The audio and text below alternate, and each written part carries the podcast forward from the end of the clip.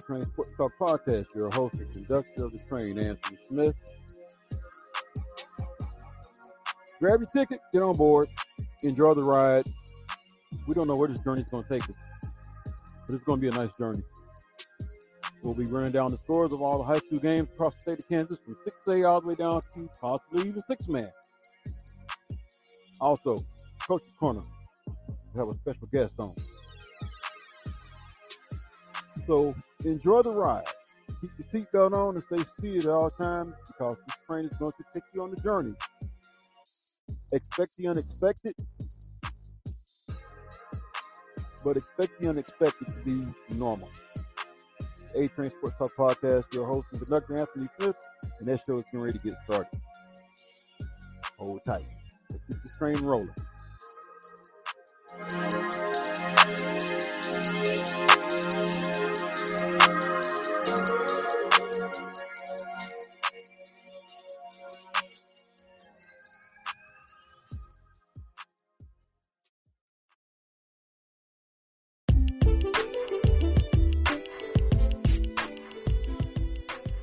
Anthony Smith here with A Train Sports Talk Podcast, your conductor.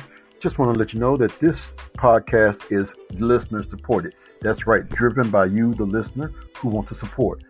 So click on that support button down there. You have three options 99 cents a month, $4.99 a month, or $9.99 a month will get your ad rent on this podcast. So click the support button. Your support will be greatly appreciated. Once again, Anthony Smith with the A Train Sports Talk Podcast.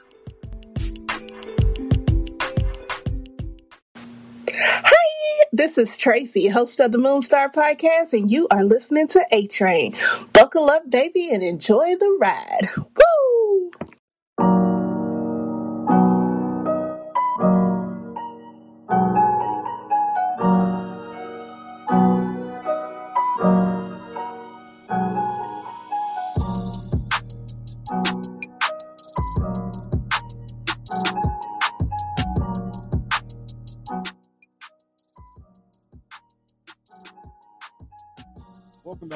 To the A Train Sports Talk Podcast. Your host, Dr. Smith. Getting ready to give you the rundown of scores that happened across the state of Kansas. There were some good games last night in and around the area. Yes, in and around the area. You had Derby, Bishop Carroll. Right here in Wichita area, you had Kapaun, Northwest. And you had some other good games. So we're going to go ahead and get the scoreboard show started. Happy you could join me. Glad you got your ticket. Glad you're on board. And let's get this train on the track. So glad you could join me. Once again, it's Anthony Smith, your host and conductor of the A Train Sports Talk podcast.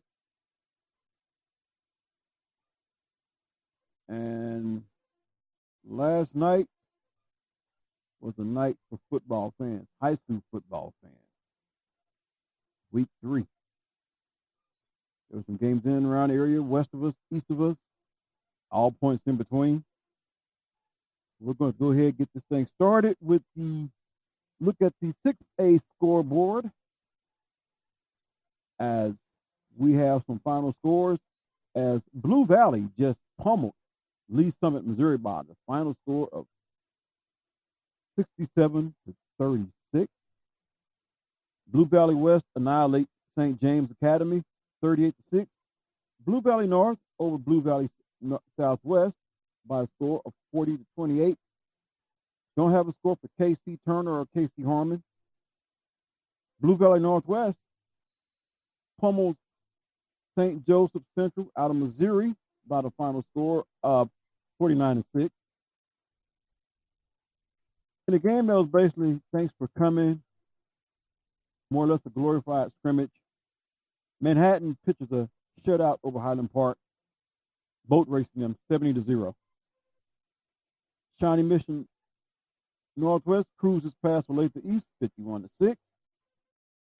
In a more closely contested game, Shawnee Mission North outlasts Olathe Northwest by a touchdown, 14 7. Lawrence, who looks to have things going for them now this year, cruises past Shawnee Mission West, 35 to 7. Olathe North outlasts Free State by two scores, by two touchdowns, by the score of 21 to 7. Gardner Edgerton seemed to be playing a little bit better, but they still came up just a little bit short as they fall to Olathe South by the score of 34 to 30. Olathe West cruises past Shawnee Mission South 56 to 13. Mill Valley, a perennial power, cruises past Shawnee Mission East 41 to 10. Line of South gets goes cruises past campus by the score of 36 to 14. I don't have a score on Wichita Heights North against Wichita North. However, it's good to see East High get off the schneid now, and they rebounded thoroughly with a 58-0 shellacking of Wichita Southeast. Dodge City has no problem with Wichita South, 35 to 16. Barton City shuts out Wichita West, 49 to 0, in a game that was the featured game in the area, which pitted Derby against Bishop Carroll, the highly anticipated, two of the top teams in their respective classes. That's right, two of the top teams in their respective classes. Highly anticipated game, which was basically considered as a shootout. And hopefully we can get some audio on that, and I believe we will.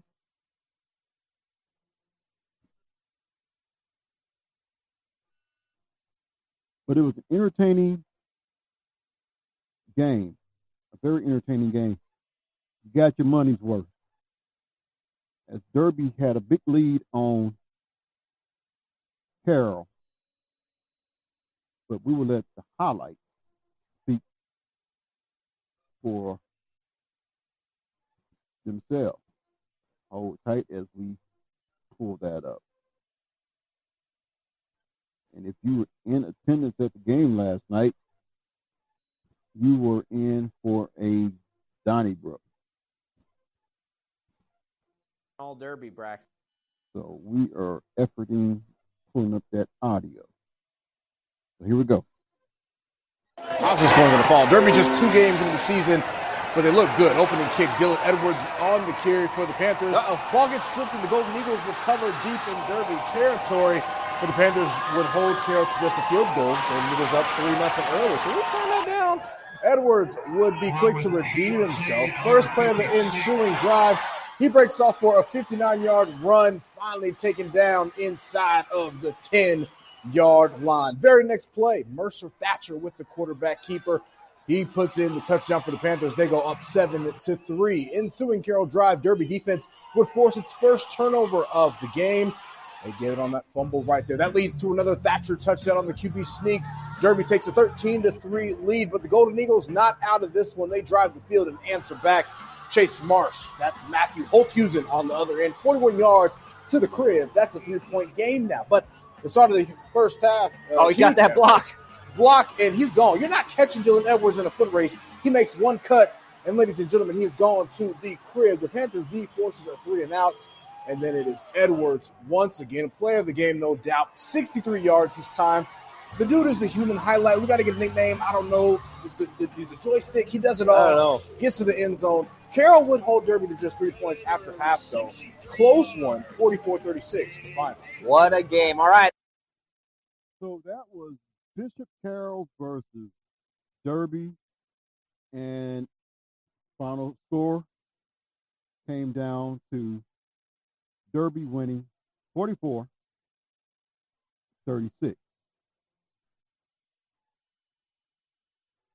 Once again, the game was very entertaining, but that Edwards kid, the Derby,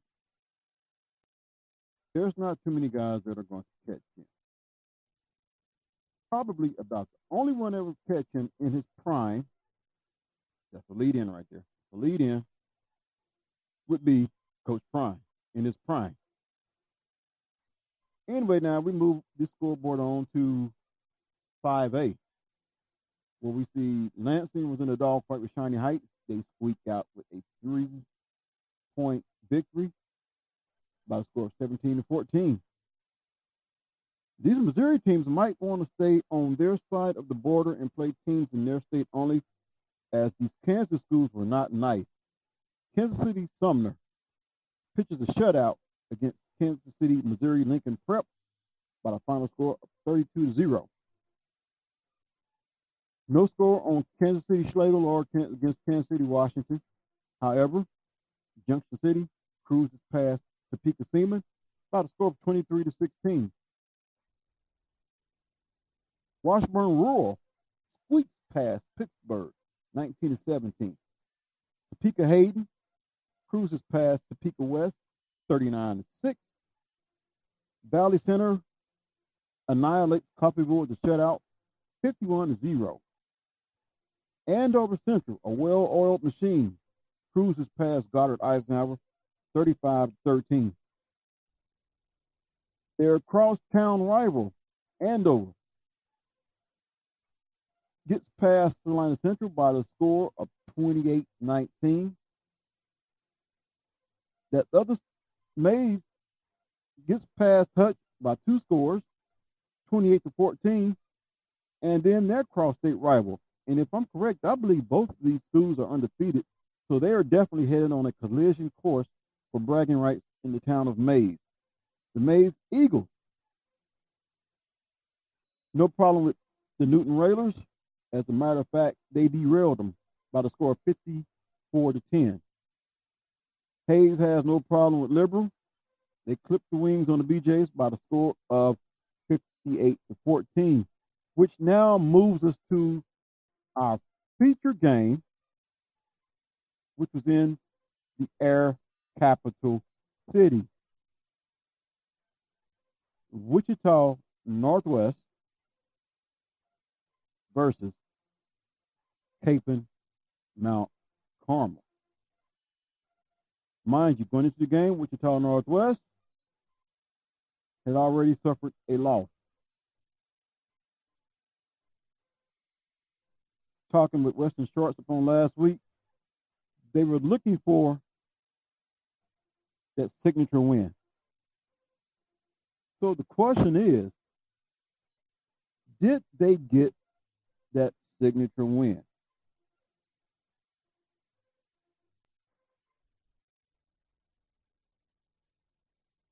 Mind you, both coaches, good friends. However, when the game is on the line, you want to beat the man that's across the field from you.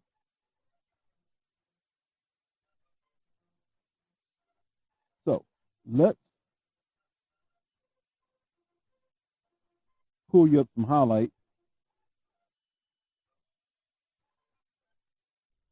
of this game.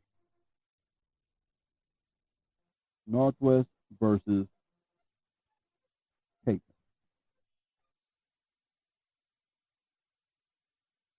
got Kapaun, you've got Northwest, some positioning here. Carroll beat Northwest earlier in the season. Kapaun's unbeaten coming in. Let's see what happens here. 3 0 start for Kapaun if they can get the win. First quarter, no score. Northwest inside the 10. A fumble, though, and Will Doolittle recovers. There were a lot of stalled drives in the first half. To the second quarter, we go. Still no score. Fourth down for Kapaun. Look at the hard run from Omari Elias. Picks it up, but no points for Kapaun. They miss a field goal. Talked about stalled drives. This one does not stall. Still scoreless. A long Grizzly drive capped by an LJ Phillips pounding run. Finally, points. 7 0 Grizzlies. But Kapaun trying to get something going before the half. Elias with a nice gainer here. He was running hard all game long, extends the drive. Less than a minute to go now before the break. Little play fake. Defender slips. Wide open. Henry Thingvall from Dylan Hamilton. Touchdown, seven square. Northwest would add a field goal before the half, 10 7, and then Kapaun explodes in the second half. So 34 17 winners. The Crusaders make a statement, not just in the City League, but you know, in the class as well. All right, let's. So there you have final score. So Northwest is now really licking their wounds. Is now they are out the gate with a one and two record. you have to look back to wonder when was the last time Northwest lost two games this early in the season, and they're looking at one and two. Been a while since that's happened.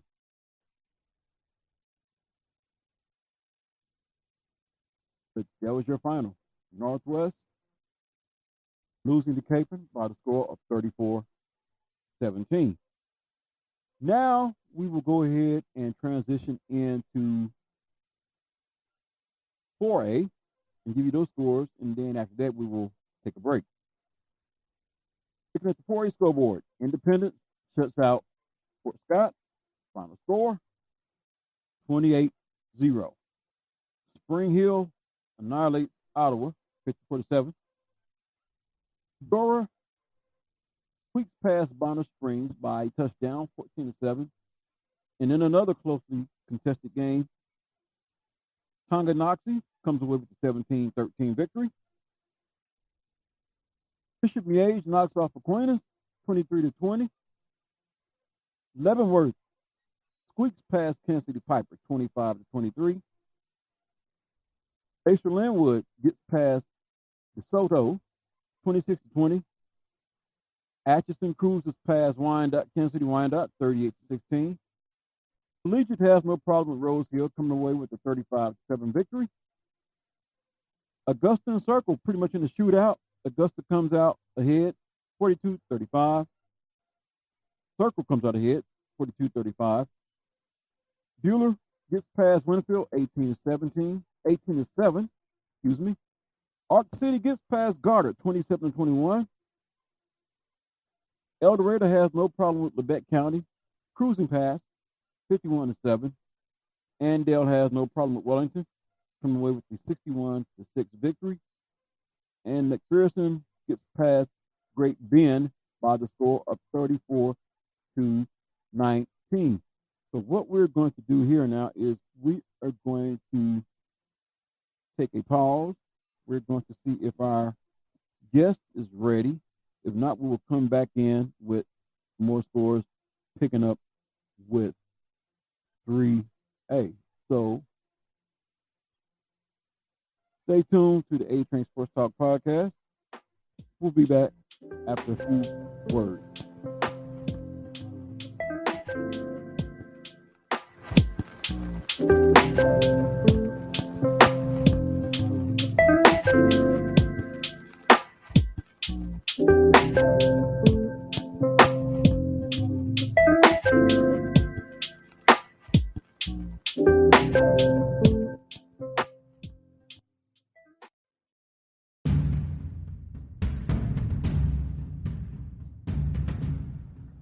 Want to enhance your workout? Try the workout bands everyone is talking about.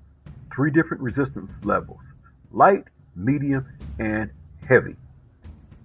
Only at www.cakeybums.com. That's www.cakeybums.com.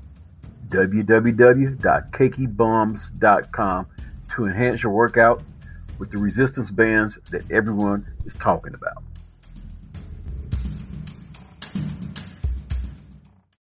Hi, this is Tracy, host of the Moonstar Podcast, and you are listening to A Train.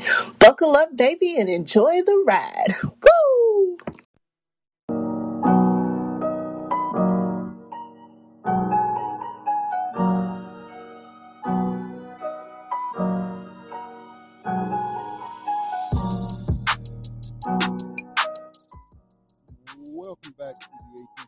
Podcast, segment number two, as we are giving you the rundown of scores all across the state of Kansas high school football. Games are played on Friday night. We're giving you 6A, 5A, 4A. Now, we're going to give you Class 3A.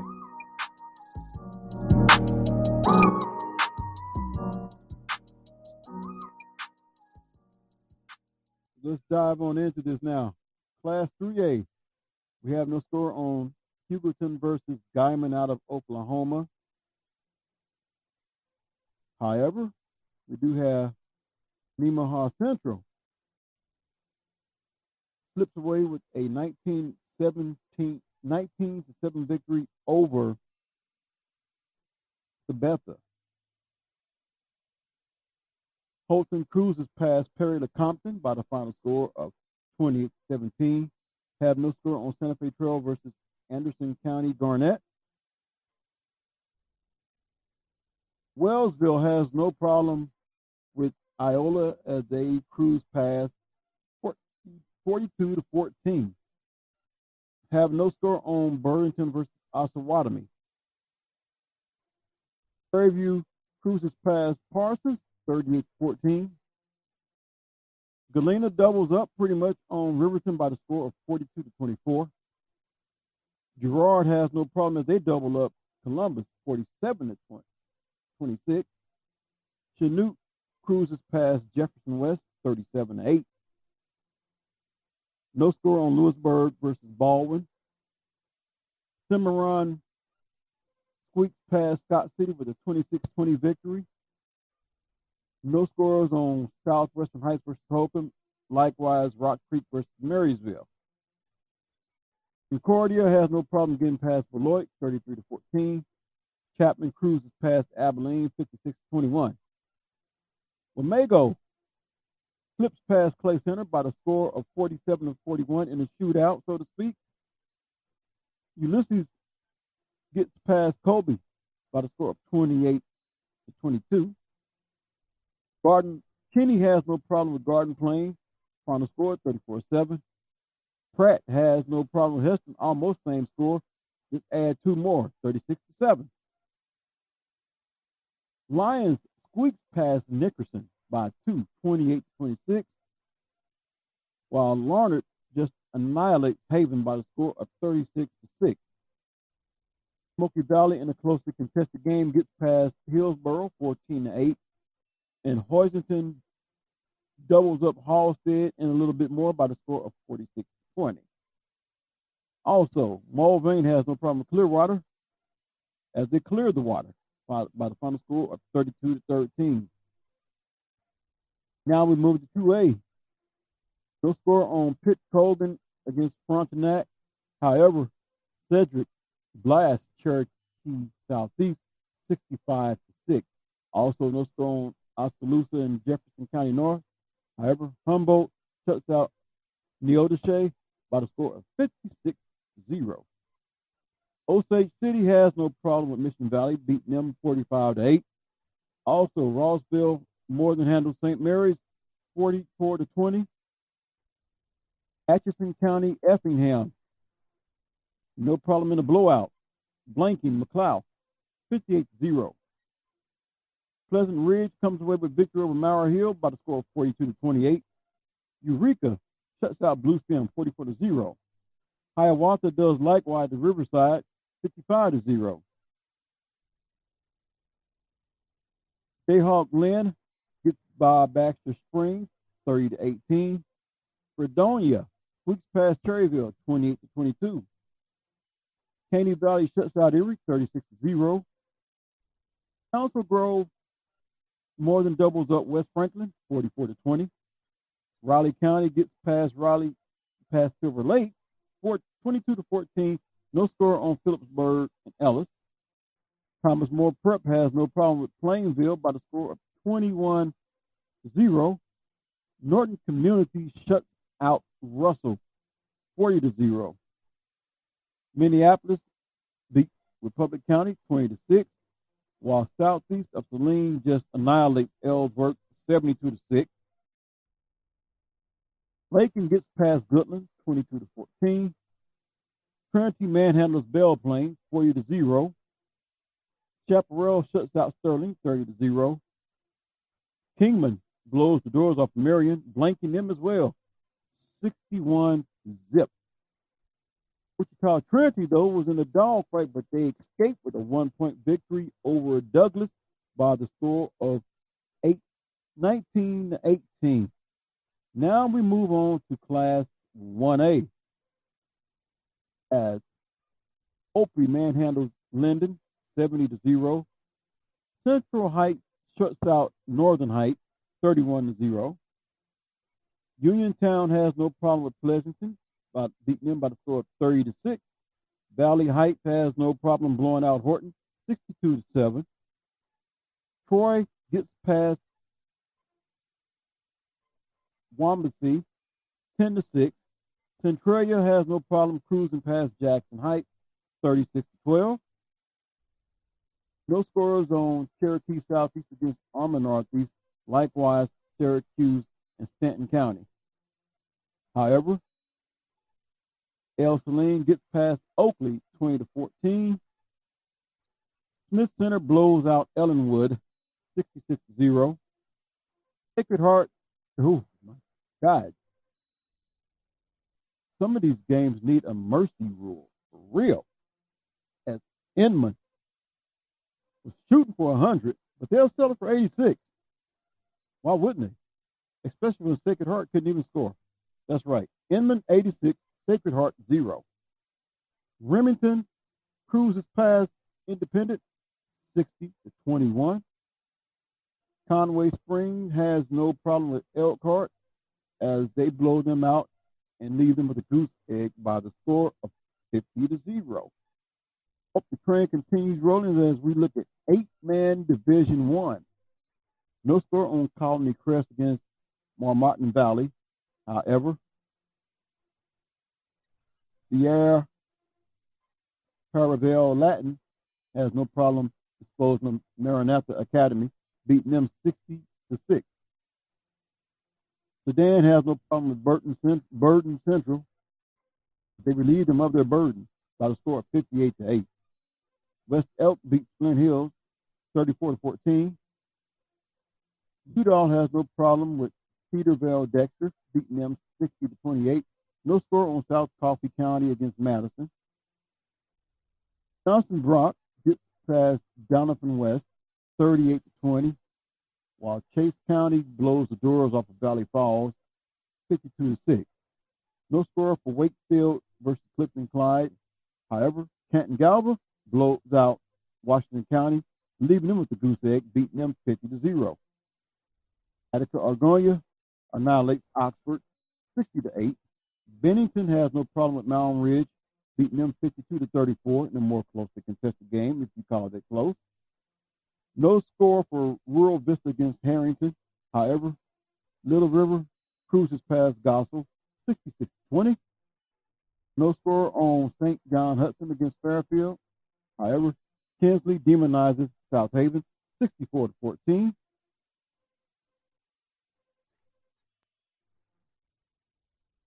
Skyline cruises past Pretty Prairie 30 to 14. And a game that says fourth quarter, but we know that can't be. However, at the time, score was Hodgman County 48, Bucklin 50, with Bucklin holding the advantage.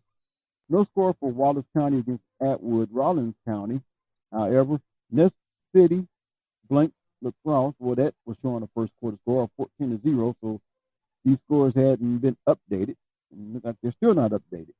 However, we have no score on Wheatland Grinnell against Stockton. However, we do have a final. Wichita County cruises past Hill City, 62 to 28. Medicine Lodge has no problem with Macksville beating them 54 to 14. Now we move on to eight man division two. And like there are several games that does not have no scores, so what I'm going to do, I'm just going to read you the games that have scores. As Dighton shuts out St. Francis 45 to 0. Marmaton Valley has no problem with Chetopa, beating them 66 to 14. Gate Center cruises past St. Paul 52 6. Oswego has no problem shutting out Altoona Midway 49 0. South Barber has no problem cruising past Central Christian, beating them 56 to 6. And in a closely contested game in eight man, a two point victory for Caldwell as they get past Norwich, gets past, flips past 36 34. Burlingame boat races Hartford 57 6. South Central blank Kiowa County 50 to 0. Kerrville shuts out Ingalls 48 to 0. In a closely contested game, Minneola gets past out Gray 12 to 6. Quinter has no problem disposing of Decatur Community, beating them by the final score of 54 to 6. And in a very closely contested game, when most games are blowout, how about this? Trego Community slips past Victoria 42 to 40. Hoxie beats Tri Plains Brewster 52 to 22. And then another close game that went into overtime. That's right, overtime. Tescott gets past Wilson 28 to 20. Mr. Plains in uh, what would be considered a low scoring affair gets past Otis Bison by the score of 26 to 12. Sylvan Lucas demonizes Chase, beating them 62 to 0. Pike Valley has no problem disposing of Southern Cloud, 52 to 6. Axtell likewise no problem with Rock Hills, 62 to 14. Osborne cruises past Lakeside, 48 to 8. Thunder Ridge blows out St. John's Tipton 56 6. In a closely contested game, Frankfort gets past Onaga 28 to 22. Hanover blows out Blue Ridge, Blue Valley Randolph 68 to 0. And Linn, I guess you could consider this a high scoring game. It just considers what side of the score you're on. However, Linn cruises past Wetmore 78 to 30. Which now we will move into six man. However, before I give you six man results, I have a report that I want to share with you regarding six man. If I can pull that up, and it is right here before me as KSHSAA, as some calls it, short name for it, has decided to sanction six-man football. That's right. So beginning with the 2022 season, six-player football will officially be sanctioned by KSHSAA following a unanimous vote of their board of directors Wednesday afternoon. The sport started in the state six seasons ago and currently features 15 football playing teams. If nine more schools choose to adopt the sport in 2022, something that is expected, the championship will commence. Since 2016, Dodge City has hosted the Wild West Bowl, a game set to return in 2021 that crowns the top six man the top team in six-man football. Currently, Ashland, Bird City, Cheylin, Cunningham, Deerfield, Fowler, Garden Plains, Moscow, Natoma, Northern Valley, Pawnee Heights, Rolla, Tribune, Greeley County, Western, and Western Plains all field six-man football team. To play six-man football, there is a maximum enrollment of 55 students in grades 9, 10, and 11. Eight men will remain at 100 students. Additionally, the board, additionally at the board of directors meeting, KSHSAA voted to shake up the number of schools in classes 3A, 2A, and 1A in football. 3A and 2A will each drop from 40 schools with the remaining 11 man playing schools in 1A. The current cycle includes 48 schools for both 3A and 2A, with just 28 in 1A. District assignments are set to be released on October 6th when the new structure will officially be released. So there is that news for you right there. And we will get back in to the scoreboard show. But I want to share that with you. That way you'll know what's taking place.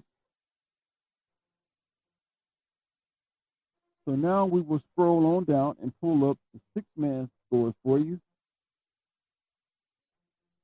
And then after that, we will take a break. Hope you are enjoying the ride. I'm glad being your host and conductor. So now we are getting ready to go ahead and give you these 6A scores. And based on that report, look like 6A is a, I mean, six man is about to expand. So there's two things that are on my bucket list as I do this podcast. I hope someday soon get somewhere to where I can witness one eight man game, Division One or Division Two, it doesn't matter. Then I also want to experience a six man contest. Let me go ahead and give you these scores. No score for Century and Cunningham. However, Northern Valley blows out Deerfield 84 to 28. Fowler has no problem in this would definitely have to be considered a shootout. Just that somebody had to be on the wrong side of it. Fowler cruises past Cunningham 92 to 46. Moscow has no problem with Burrton, beating them 67 to 20. Ashburn gets past Bird City Cheylin by the score of 42 to 32. Pawnee Heights has no problem with Rolla, 72 24. Tribune has no problem. Well, they cruise past Tribune, past Garden Plain, 55 to 31. And Natoma cruises past Natoma. Natoma cruises past Weskan by the score of 67 to 19. So there you have the scores all across the state of Kansas from 6A all the way down to six men. What I'm going to do here now is I'm going to take a break. And when I come back, I'll have a little bit more news for you. We should have the coach's corner coming up shortly. So just stay tuned. It is the A Train Football Podcast.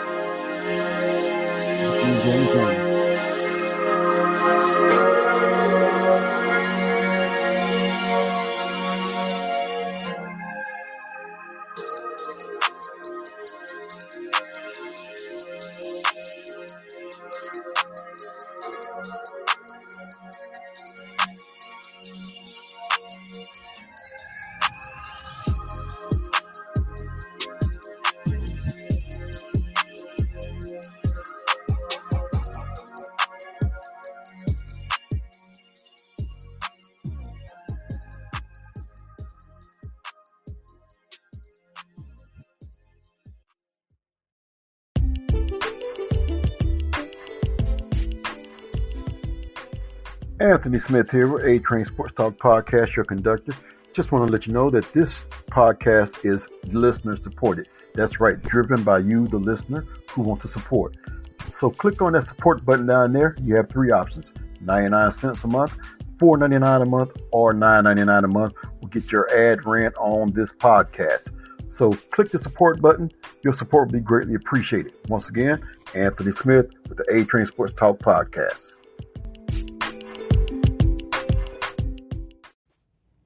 I'm Nick. And I'm Adam. And we're cheering from the cheap seats, and you're listening to the A Train Sports Podcast. Whoop, whoop!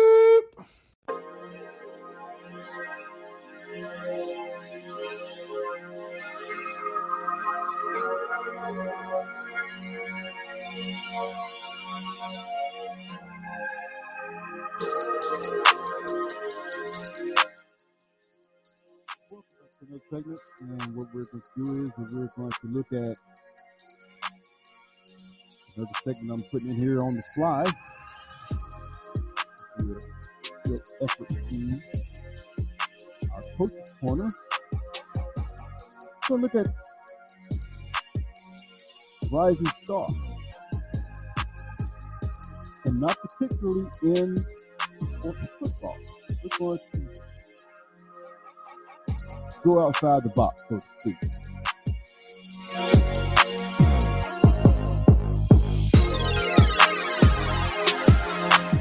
That's right. We're going to look at track and field rising star athletes.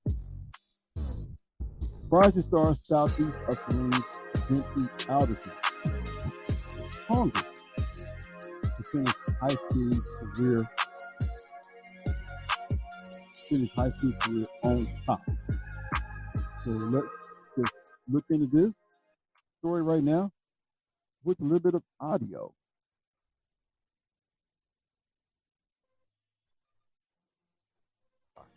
Gentry Alderson warms up for practice with a smile on her face. I love running. It is my passion. I just love to do it. The 2019 3A state champion will never take competing in the sport she loves for granted again. Coming off of a, her sophomore season where she won state, um, you know, she had high expectations for her junior season. And, you know, she wasn't able to run at that same level.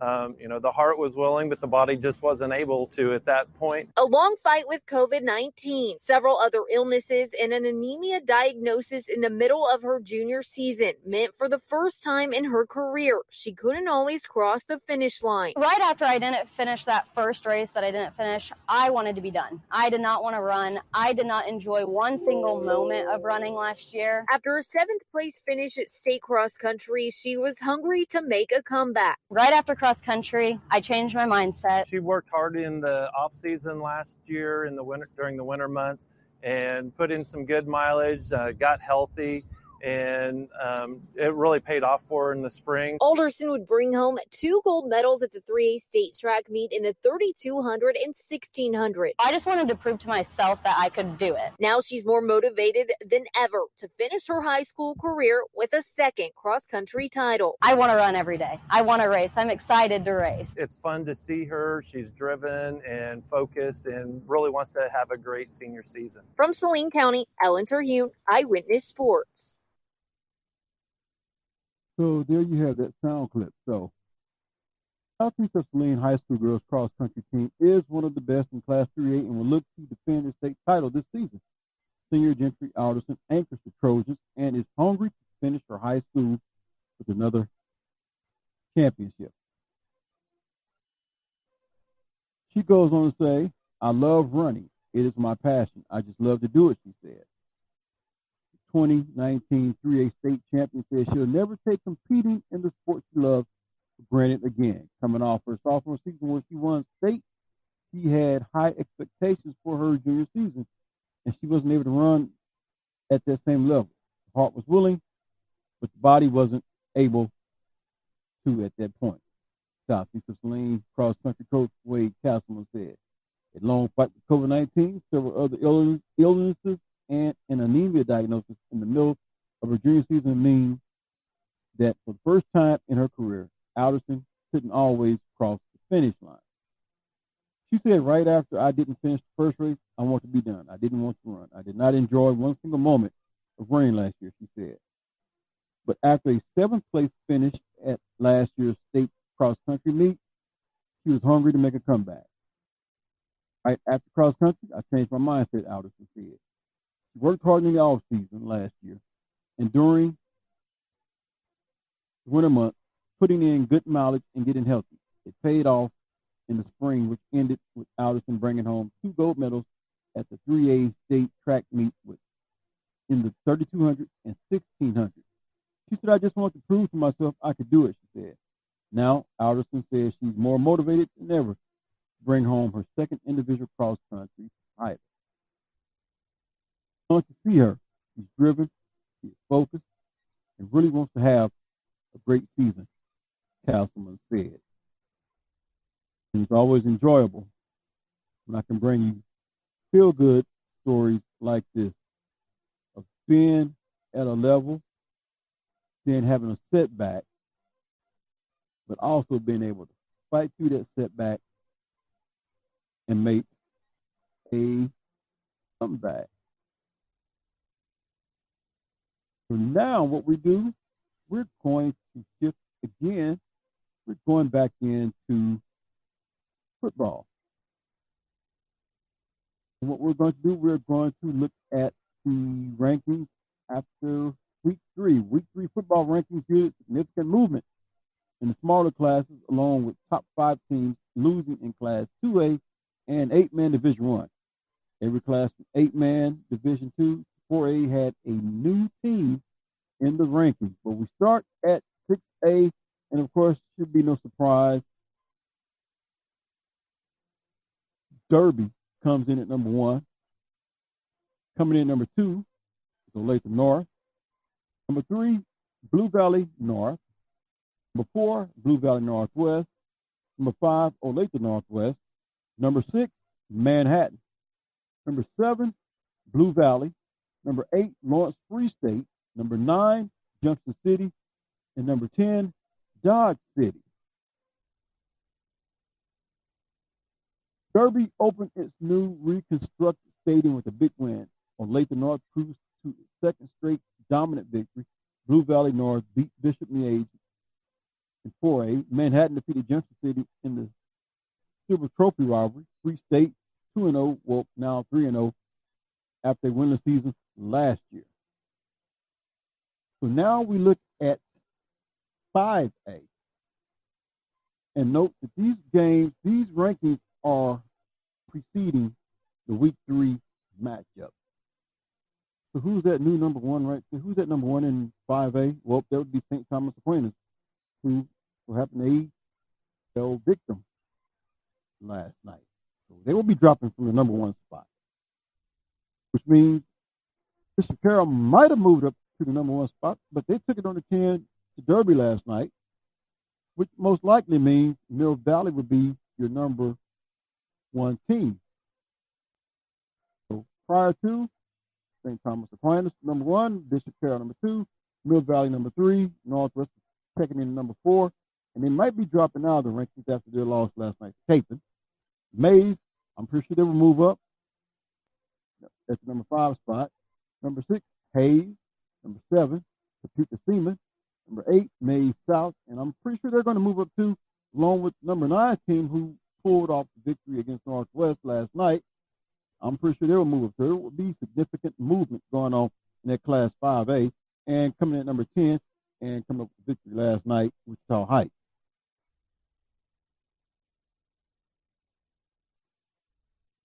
Class 4A, Bishop Miege, Bishop Miege, number one. Andover, coming in at number two. St. John's Academy, coming in at number three. Basehor Linwood, number four. McPherson coming in at number five. Buhler, number six. KC Piper, number seven. Winfield, eight. Paola, nine. And Wamego, ten. Looking at 3A rankings, Andale, number one. Wichita Collegiate, number two. Cheney, number three. Holton, four. Frontenac, five. Southeast Saline, six. Scott City, seven. Pratt, eight. Topeka Hayden, nine. Prairie View, ten. Then 2A, Rossville, number one. Silver Lake, two.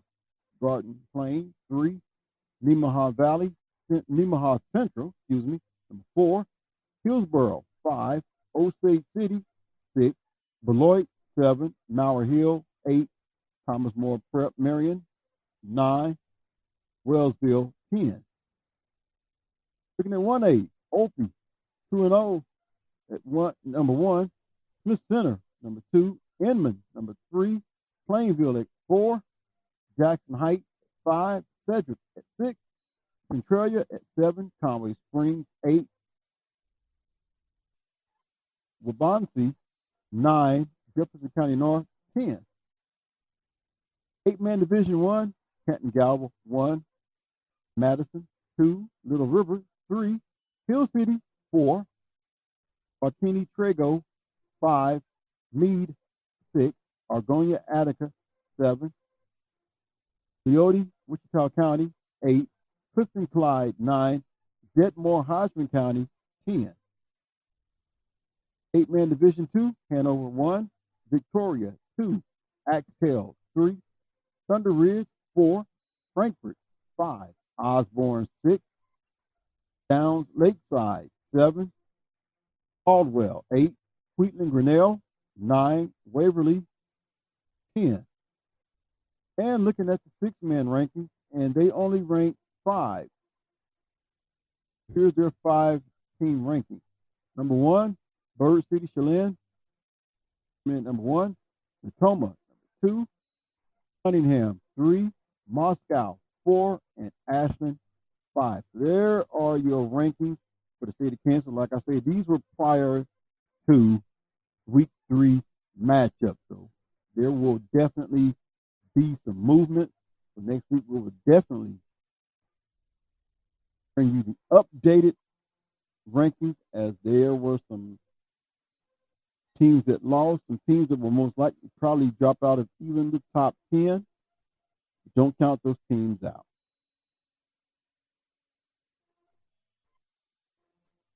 So what I'm going to do right here now is I will take another break. So I'm taking quite a few breaks, but I can do that.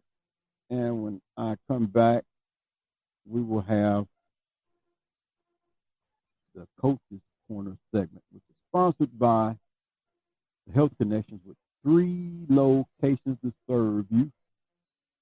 Two of them in Wichita at 1701 West Douglas, 3101 North Rock Road, Suite 170, and 1001 North Rose Hill Road in Rose Hill, Kansas. That is the Health Connection owner, Natalie Greenley, Stop by and tell her A Train sent you. once again, we're going to go ahead and pause and take this break. Stay tuned. It's A Train Sports Talk Podcast. Come back after these messages.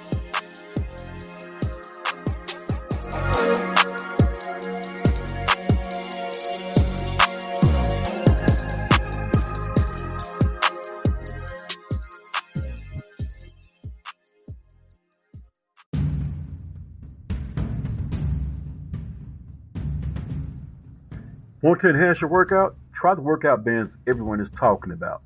Three different resistance levels light, medium, and heavy. Only at www.cakeybums.com. That's www.cakeybums.com. www.cakeybums.com to enhance your workout with the resistance bands that everyone is talking about.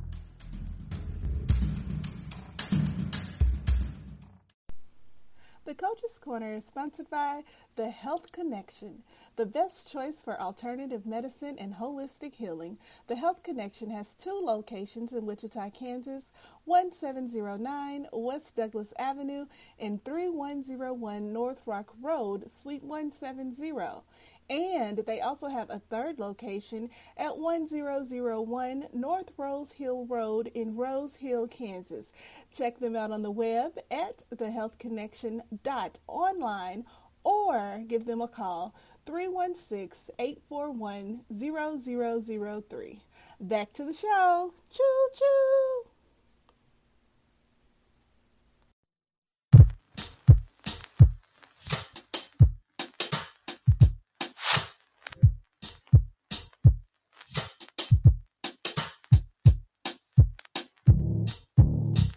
Yes, yes, yes. Welcome into the A Train Sports Talk podcast and we're ready to do this Coach's Corner segment, which is sponsored by none other than the Health Connection owner, Natalie Greenlee. Three locations of two of them right here in Wichita, 1701 West Douglas and 3101 North Rock Road, Suite 170, and also in Rose Hill at 1001 North Rose Hill Road in Rose Hill, Kansas. So stop by and tell Natalie that A Train sent you. Well, guess what, people? Time for the coach's corner. And I went way down Ohio, Buckeye State. Right. The Buckeye State, home of the Buckeyes. The Toledo, is it the Zips? Anyway, Ohio is known for some good football. So, all the way from Ohio, my good friend, and he's also co-host on another podcast that we actually started, but today he's putting on his coach's hat. James Davis McAllister. Let's welcome James to the train. Can sit down. Thank you, thank you, thank you. James, Um, man, it's, it's been a while. How are you doing? Oh, I'm, I'm I'm doing okay, man. I'm hanging in there. Um, you know, I'm getting back into the podcast grind. I'm off a tour right now, so I can uh, focus on the podcast. And I'll tell you what, it's nice to be talking sports uh, again, man. It's been a minute. It has been a minute since we, man, last time we connected. I, I, It was the playoffs last year. I lost Um, count of the days, months, and almost seemed like years. It, it does. I mean, it was uh, the um, uh, NFL playoffs we did. Right. Um, that was the last time we did last year's. Uh, that's the last time we did a podcast together. Absolutely. Well, we're here today because you're in the hot seat. It's called the Coach's Corner. Oh. And today you get to put on your coaching hat because you've had some experience coaching. Yes, sir. So, from a coaching standpoint versus a playing standpoint, because I'm pretty sure you played some sport, so you kind of know both sides of it.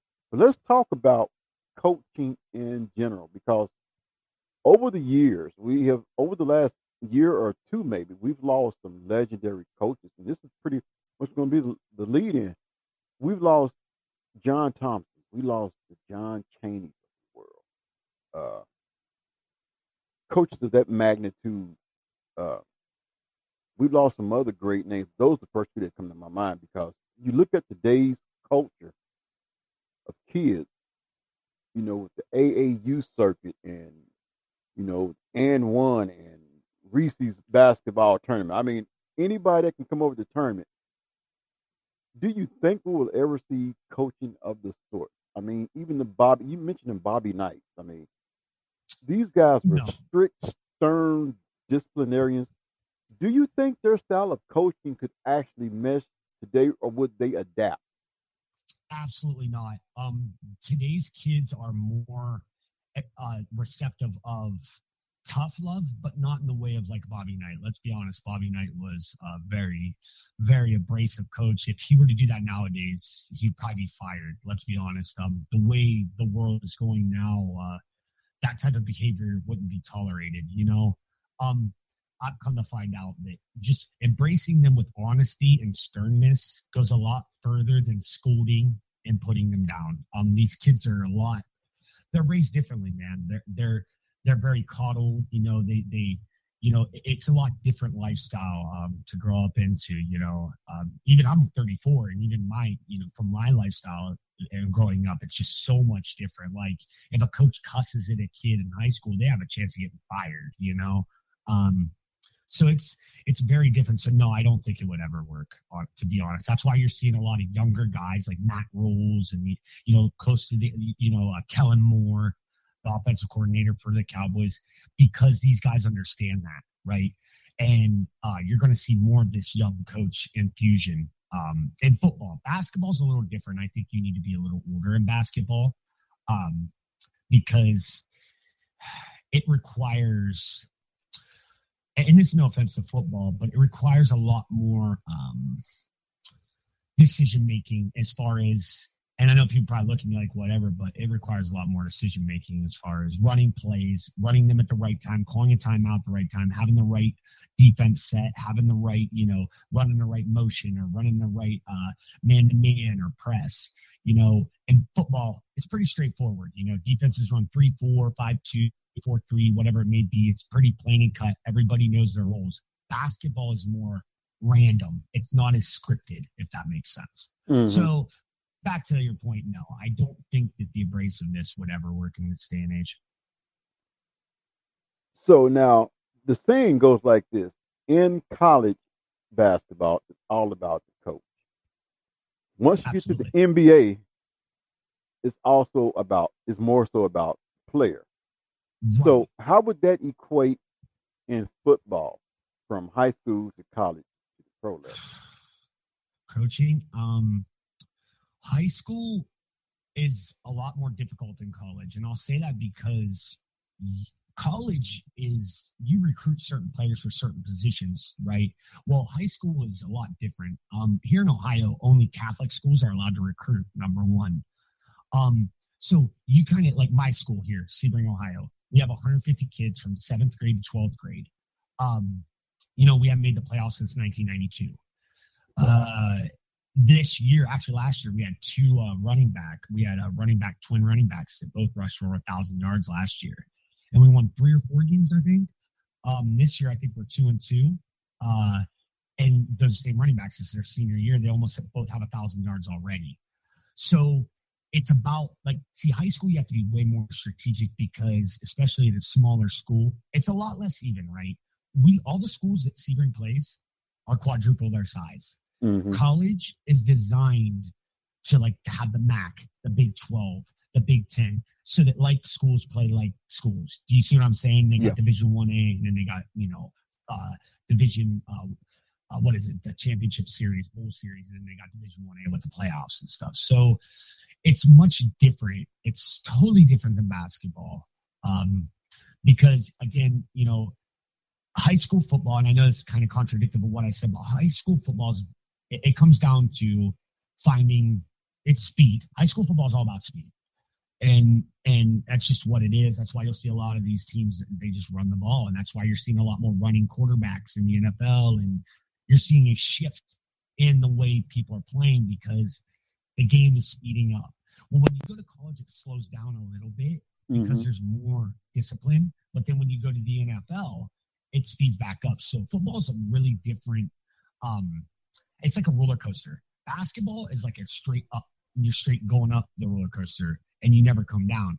Football is going up, going down, going up. You know, uh, there's multiple facets that go into football uh, as far as you know the coaching goes, and I think that um, it's better to have an older coach for high school football and things like that. that someone who's you know a little bit more experienced that can has been there, uh, preferably alumni, somebody that these kids already know or something. Like right now, our coach is, is a uh, um, a classmate of mine, Matt Seidel, and he Mhm. is just he's turned this football team around because you know he played there, he played for Mount Union, Mount Union Purple Raiders, which is right down the road. You know the uh, Division Three, I think, 15 time national champs. Um, so yeah, it's different. They're just totally different worlds. Uh, they really, it's like comparing apples and oranges. You can't do it. Right. So let's draw on your experience from your time of dibbling and dabbling in coaching. What was the experience like and what did you gain from it? And what were you able to lend to the game in which you were somewhat coaching in? My first taste of coaching was when I was the quarterback for uh, Sebring High School. I played was a starting quarterback and also a starting strong linebacker. I called plays on both sides of the ball. The coach gave me, you know, it, it was to a point. I mean, we got we got slaughtered every game. I mean, our first game we lost seventy two to nothing. Let's put that way. Ouch. Um, was that eight man or so- six man? uh, it's 12 man. Well, again, it goes back to we're playing a school with 2,000 kids and we have 150. right. You know, And you know, Um, you know, I had to reference that because here in the state of Kansas, we have eight man and six man football, and they just yeah, we don't have that here. and they just recently voted and said that six man is going to actually basically be uh sanctioned governed you know sport so and you know when you see scores 72 to 0 the first thing you think of that has to be eight men or it has to be six men because No, it was the fact that their line averaged 230 pounds and ours was 140. You know, Uh, and, and yeah, that's what it, uh, you know. High school comes down the line a lot too because you're going to run the ball again in high school. Well, long story short, the coach said, "Hey James, man, you know, because I dislocated my elbow, I got I got really messed up doing." it. He said, "Listen, he's like, I trust you. If you want to call an audible, do it." So I averaged about 100 rushing yards a game because if we had a pass play, I would usually auto, audible out of it. I was very good at tricking the defenses and um, allowing, you know, I work looking over, acting like I'm to throw it to this tight end, you know, like anxiously, but then I take off, QB sweep 18 to the right, 20 yards down the field. Um, that was my first experience of kind of like Peyton Manning, right? And I did. I had funny things too. I'd be like, Yu-Gi-Oh, Blue 42, Blue, you know, uh, iguanas, you know, things like that. I had, if I said a pet, you know, if I said a, an animal, that meant that I was going to go QB 18 sweep. If I said a color, that means we were going to switch the play from the right, you know, hole, whatever hole it was, one, two, or three, to the left hole. So there was certain ver- verbiage that I was allowed to create on my own. okay Well, go ahead. so it's kind of like when Peyton Manning says Omaha pretty much then right Yes, absolutely. What Omaha means is that he's looking at the strong linebacker and that he wants the receiver to go in motion. And once he goes in motion and gets to whatever side, typically it's the right side, he'll lift his left foot up, grab it, hike. And sometimes it would just be bullcrap. It would depend. You know, Peyton Manning is hands down. I think he's the best quarterback ever, in my opinion. And Mhm. people say, well, people say, well, he only has what? He had two rings. He got one with Denver and one with, and yeah, he has two, right? Yeah. Yeah. And, and I'm like, you know, no way he was in this many Super Bowls, blah blah blah. I'm like, you also have to look at who he had around him, you know, and not just that he was responsible for the offense that you know.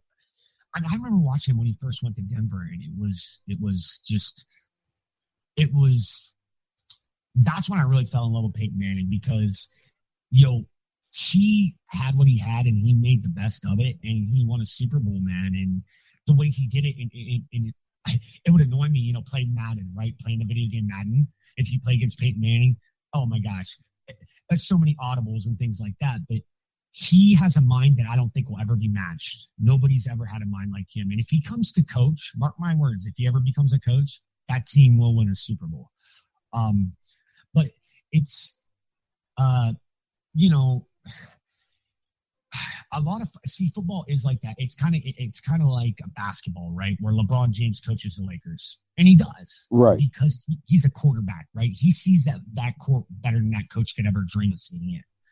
Just like um, Lonzo Ball should be in that role. Unfortunately, he gets tossed around because his father's an idiot, and you know he's just a media distraction. Hopefully, the Bulls keep him, and because he is, uh, he has the best court vision I think in the NBA over even LeBron. But I, I honestly, I'm going on a tangent here. You know how I do that because I start thinking all these other things. But um, I, I, I, what was your what what was your original question to that? My gosh, I'm sorry. I just oh. went on a tangent about Peyton hey, Manning. You, hey, you got your coaching hat on, and you just pretty much analyzed everything. But basically, from your experience of coaching, what it's were you able while. to learn from it, and what were you able to give back to the game? Because because based on what you're saying, you was pretty much a coach while you were playing in high school, which sounds yes. kind of like Bobby Bowden. Bobby Bowden, huh? Because Bobby Bowden, I think during his college days, he, it either started in his high school days or college days. I'll have to go back and archive, listen to that archive of that podcast because he was basically the coach on the field. And then after his playing days, he basically got into coaching but he was also right. the coach, uh, the track coach, the athletic director. He was everything. right. Well, look at look at Patrick Mahomes. He's the closest thing to Peyton Manning we have right now. And watching him, I, I tell you, people need to take heed of that because they'll never see this again. He will go down as the best quarterback of all time. I've called that already. I remember when I had him the second year in my fantasy football league, people were laughing at me. I drafted him in the last round, and he ended up being the number one fantasy player. That man does things that we thought were humanly impossible. You know, like throwing over the right side, like he'll be running to the right and then he throws all the way over to the left. You know, and people, a lot of people, you know, that because that's because his father was a coach and he was an, an MLB baseball player, so he was brought around coaching.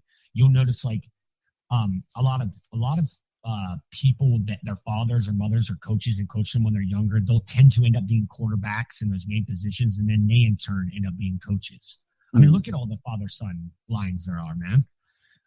Absolutely. Now let me ask you this, because like I said, you you had a chance to dibble in coaching. If there were, I'm not going to limit you. I'm not going to handcuff you. I'm not going to do that to you. But while you were getting your feet wet in coaching, mm-hmm. What coaches did you want to pattern yourself out? And the reason I said I'm not going to handcuff you, because I started to see what one coach but I know that would be unfair. So, what coaches? And even if you decide, hey, you know what, I want to get back into coaching again. What coaches would inspire you, and what would what would you say you could learn from them based on how they coach? Whether they're someone from the past or someone in the present. Do you mean my coaches or like ones that are like MLB, NFL, college. Whether it be MLB, NFL, college, NBA. Oh, okay. Or let's say, let's say if you want to coach football, who okay. would be your coaching idol? Who would I want? Hmm. Oh, oh, boy. Let me think for two seconds here. Hmm. Um, Marv Levy, Buffalo Bills head coach, um, uh, late 80s, early 90s. No question. Don't even that. No question at all that's my favorite team, so maybe I'm biased. But uh, Marv Levy, uh, he's a genius. He really was. But if I'm being honest and not biased, um, probably Bill Cowher, maybe. Bill Cowher. Um, yeah, probably Bill Cowher. for the Pittsburgh Steelers, former head coach. Yeah, I think him. I, I think uh, had he, you know, that's if he were still with the Steelers, they probably would have like ten Super Bowls, maybe, maybe eleven. You know, um, but since they have a terrible head coach, you know, they won't win a Super Bowl till he's gone. He Wait a minute, hold on. Did you say they have a terrible head coach? Mike Tomlin's terrible, man. Like, there's no reason that they shouldn't have won at least four Super Bowls with the rosters he's had. You know. Okay. And now let me ask you this question. Let me stop right there. Is he a terrible coach, or is it the fact that he wasn't going to put up with some of the shenanigans? Say he's Antonio a friend. Brown, He's a friend. a Le'Veon Bell. Toxicity. Listen, he allows toxicity to grow in the locker room, and and I don't know if you heard about Antonio Brown was like he he he, he was like being calling you know Ben a lot of racial slurs and things like that, and you know just Tom Brady don't allow that sh- that stuff. Almost said the cuss word. Tom Brady don't allow that. You know what I'm Mhm. saying? Tom Brady like, listen, you're gonna come here. I'm the boss. You do that dumb stuff, you're out of here. And I don't like Tom Brady at all. Uh, I, I can't stand him. Uh, but I'll say this, you know, people do respect him. You know, I think he's the most overrated quarterback of all time. But like people, you know, respect him for whatever reason. I, I don't know why. I guess because he's 44 and won all these Super Bowls. I'm like, oh yeah, okay. You know, um, I won't get into the conspiracies with that. But uh, it's it's yeah, you, can't allow toxicity to grow in the locker room, and that's a lot of the problem with a lot of the NBA teams, um, and that's why, you know, uh, LeBron has. That's why LeBron is going to be like four and nineteen in the NBA Finals because the dude is toxic. He's toxic. He he he breeds toxicity when it comes to on court. You know, he's a he's a diva. You know, off the court he's an amazing man, but you know, it goes back to that. You know, and that's why I always say, listen, you can't compare Jordan and, and LeBron because they're two different eras. But Jordan wasn't toxic. Jordan told you he'll punch you right in the mouth and tell you to shut up, straight up if you tried to cause drama. You know, LeBron will just post on Instagram, you know, it's just childish. You know, um, so I think that toxicity, and you'll notice that within like uh, Bobby Knight, a re- reason why he didn't win. Did he ever win a title? Yes, he did. He won. He won in Indiana, Okay, what in the early nineties? I believe. So I, I think he might have won one or two titles. I'll have to do my due due diligence on because that. he was with don't Texas on Tech in his career, and I know he brought them back to relevancy, but the toxicity that I truly believe in that it, it runs in my profession, the music world. Um, you know, positivity breeds positive results, and you know, you you need that, and that's why Andy Reid's such a good coach. Um, that's why uh, Jon Gruden's such a good coach. That's why uh, I'm trying to think of some other ones off the top of my head. They're they're very our coach Sean McDermott for the Buffalo Bills. That's why he's a good coach. Um, you know, you, you have to. This is a tip for all you coaches out there: be positive, man. Don't be negative. Don't show your your your your players negativity. Show them positivity because it's going to rub off on them, and watch what happens. You know, Absolutely. when Nick, you know, um, being an athlete, it's very it's a mental game as well. So, you know, that's why I say Mike Tomlin. Mike Tomlin should be a defensive coordinator. You know, that's what he is. Uh, because he tries to be friends and just allows that stuff to happen, which I'm surprised the Rooneys are allowing it to happen, but they are. It is what it is. I guess Well, they're happy with, you know. One of the reasons, as you say, the Rooneys may be allowing it to happen is because the Rooneys just don't pull the trigger Well, and they created the rule that you needed. They're the ones that started the rule that, um, what is the rule called where you have to have ethnic coaches? You know what I'm talking about? The Rooney rule. It's called the Rooney Rule. It's called the Rooney Rule. So I think they feel pressured in a way, and they feel like, oh, we started this rule, so if we fire this man, then we'll look like. And it's like, I mean, don't fire him, move him down to defensive coordinator. hmm You know, like they had Joey Porter as their linebacker coach, and then they got rid of him, and then their linebacking core went to crap. Right. And you it was basically centered around a game that they played against the Cincinnati Bengals in a playoff game. And things got kind of testy, and Joey Porter went out there on the field. And then I think later on that night, he got caught in the bar. Uh, oh, let's just say overly Oh, intoxicated. Okay. and You that know who be a good coach? and that became his un, his his undoing. James Harrison will be one heck of a coach. Um, that you know, I really respect him when he said, "I don't allow my kids to get trophies unless they earned it." And you know, I t- brought that into my life and my artist, and I'll bring it into my daughter. You know, um, he but it's not negative he's he has a positive he's very mean stern and positive by the way he went to kent state another mac school kent state golden flashes shout out Kent State Um, Golden Flashes. All right. Shout out to the. Flashes. You need that.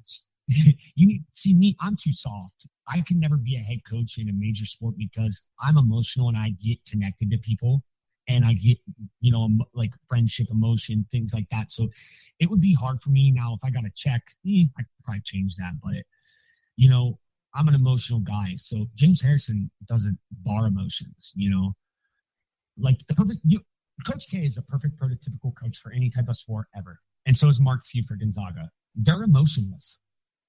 They show zero emotion. And you know, look how um, successful they both are. Mark Few's the most successful college coach of all time. I don't care what anybody says. They can say, "Oh, well, dude, the dude's made 21 straight, uh, you know, uh, NCAA tournaments. He's won 20 plus games, 21 play. The only team ever in the history of NCAA. You know, they every year their whole entire roster gets drafted. Mhm. And that's because the style of coaching, you know, it's that sternness and, and because they're kids at the end of the Right. day. So here's And, and no, no offense, a lot of them don't grow up with that fatherhood or that type of person. And that's what type of person you need to be at that level is, is a father too to them. Absolutely. Well, let me ask you this one question, and this will be my final question, and we'll put the wraps on this. I mentioned some of the coaches that have gone on, passed on away, like your John Cheney, your uh, John Thompson, coaches who were Mm-hmm. beyond coaches. They was pretty much fathers. Then we had Roy Williams step down, Mm-hmm. and Coach K announced that after this season he'll be stepping down. Yeah. What will the gonna be the next landscape coach. of college coaching look like? Because if they're not passing away, they're stepping down. What what will those programs look like? Your North Carolinas, your Duke, North, and especially when you're looking at the issues of name, image, and likeness, and then looking at the realignment of conferences. How is that going to shape up not just college football, but college basketball when you don't have those legendary coaches around no more? Well, you know, I'll, I'll make this quick, but we'll go to college football real quick. When Nebraska joined the Big Ten, they're my favorite team. Go Huskers! They they they are the worst they've ever been, and, I was so upset. I'm like, they cannot compete in the Big Ten. The, the recruiting, right? So that's number one. So what you need to do, and what a lot of you see the Kevin Ollies, you see the um old Memphis coach. Uh, help me out here, Memphis. Uh, Yeah, uh, coach. What's Penny Hardaway. there you go. You're seeing more and more of these players, and that's what needs to happen. You know why? Because they're going to attract these young kids that grew up admiring them and stuff. You know, so you're going to see North Carolina reach out to a Vince Carter. Don't be surprised you see Vince Carter step in uh, eventually, or a Mark Few from Gonzaga. Um, you know, they and you're going to see more and more and more of that, and that's what's going to happen, man. I mean, look at Patrick Ewing. You know, he coaches the you know Georgetown Bulldogs. Um, it's you're going to see that and that's going to be the landscape is you're going to see former alumni or nba players uh, coming in now with ncaa football it's more of a system because you have 19 million coaches on your team so it's like kind of he said she said who you know it's not what you know Mhm. um, a lot of the times, you know, coaching trees, like look at Bill Belichick's coaching tree. What he has, what does he have? Like seven head coaches are from his tree in the NFL right now. Like that's insane, you know. So it, it, that unfortunately, that's how football is. It's very tight knit. Now basketball is much different, you know, because you get these uh, kids that do the student coaching and things like that. But yeah, man, that's what you're going to see. You're going, and you're also going to see a lot higher scoring uh, NCAA basketball because uh, these these uh, NBA guys, you know, are seeing the shift and the change. And let's be honest, it's all about you know speed anymore in basketball, not size. I mean, look at the Houston Rockets; they ran with the six foot seven center, and I mean, if they were in Eastern Conference, they'd have made the finals. Right. know? So yeah, you're going to see a faster game back in like the UNLV days when they were averaging like what 100, like what was it, something like 120 points a game, something ridiculous. Um, so you'll see that, and you're going to see a lot of younger uh, coaches. That's going to be the landscape, um, period, because it's just how the world's moving. And we'll, we're never going to see the Roy Williams and Coach K's again. And I'm sorry to say that, but it's just true because look at LeBron James, and then I'll shut up. You know, back when Jordan played, it, you, it was about being loyal to your team. Look at Reggie Miller. Reggie Miller could have went somewhere else and won a ring, but he stayed loyal to Indiana. That's Right. there's no loyalty anymore. There's zero Right. loyalty. There's no loyalty and there are no rivalries. That's why Giannis Antetokounmpo is my favorite player in the NBA. You know what I'm saying? Because he, you know, he got that ring that he deserved. He's gonna stay in Milwaukee now.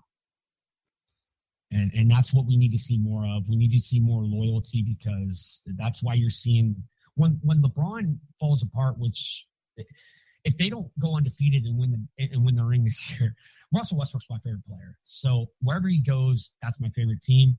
I'm puking trying to root for LeBron, but even though he's from down the road, uh, Russell deserves a ring. Yeah. So, and they'll get it.